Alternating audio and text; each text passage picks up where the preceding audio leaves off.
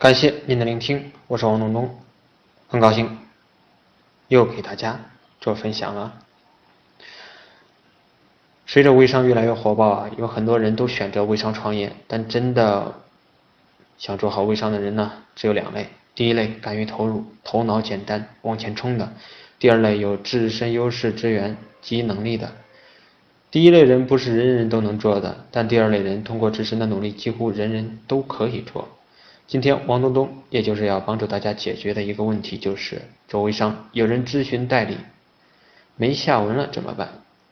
这也是王东东经常遇到的问题了。首先，第一点没有考虑好，这个时候呢就分三种情况了。首先，第一种情况就是还没有考虑好要不要做微商；第二种情况是没有考虑好做哪个产品；第三种情况是还没有考虑好是不是跟你做。针对这三种情况，要用不同的应对方法，但前提是要自己先判断准确。而想判断准确，就是要在客户咨询工作中做准备。最经典的就是在结尾的时候呢，顾客说谢谢你的介绍，我再考虑一下。很多微商在这个时候就犹豫了，就结束了。但真正的高手并不会这样。高手往往会多问一句：“您是在考虑哪方面？是不是有些地方我介绍的还不够清楚？”新手往往会觉得这句话说不出口，但高手大多都会问，因为这个时候才是判断客户真实想法的关键步骤。第二，产品知识不够，专业能力不强，有可能。是产品专业知识不够，有可能是沟通技巧缺乏等等，这些都属于内功，只能多学习。临时抱佛脚的做法是遇到不太容易回答的问题，截图给老大看，让他给你帮忙。第三，缺乏信任，这方面往往是由于自身的身份呢和朋友圈决定了。比如他同时加了两个人，一个是总代，一个是初级代理，你觉得别人更信任哪一个？再比如你自己说你每天有多少多少销量，但朋友圈竟然找不到任何一个打款截图，你觉得别人信任度有多高？那没下文了，又该怎么办？首先，立刻行动。行动来自于判断。就拿开头王东东分析的那三种情况来说，如果没有考虑好微商，那就先从降低对方的心理压力入手。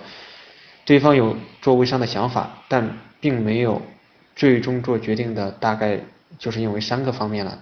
第一个方面，拉不下面子，这个时候就要灌输理念：微商是一种微型创业，不偷不抢，靠自己能力吃饭。不但可以赚钱，还可以得到高强度的锻炼，连央视都为微商点赞。第二个方面，怕被骗，这方面就要看每个人自己如何说服对方。其实微商做的就是一种信任了，而这些信任不单单自己是用自己的嘴说，还要由朋友圈去展示，真人出镜，真情流露，客户反馈，生活片段等等。都要取得别人的信任，这些呢都是一些取得别人信任的有力素材了。第三方面，确实没钱或没精力，很多人呢都会觉得这种类型的最难搞了，但王东东觉得这种类型的最容易了，因为微商还有一件代发啊，如果你愿意一件代发就收了它，如果不愿意那就无所谓了，就让他。留在朋友圈当观众就好了。如果没有考虑好做什么产品，那绝大部分人呢都有一两个意向的产品。如果说你在这个时候呢说自己的产品多好多好，他一直心不在焉，或者说有点抗拒的话，那基本上就是心有所属了。如果你知道他在想什么，你就帮着他分析优点和缺点；如果你不知道，那就没办法了。当然了，该做的还得做，把团队公司。产品优势都表达清楚。如果实在打动不了人家，那我也帮不了你。如果实在是没有考虑好是不是跟你做，说到这里就要谈到个人的魅力了。个人魅力呢，主要是通过自己的言谈以及朋友圈了。这就谈到了朋友圈的重要性。好了，我今天的分享呢就到这里了，更多精彩内容我们下一期不见不散。如果你在微商的过程中遇到了什么困扰，可以在我们的文章底部点赞留言。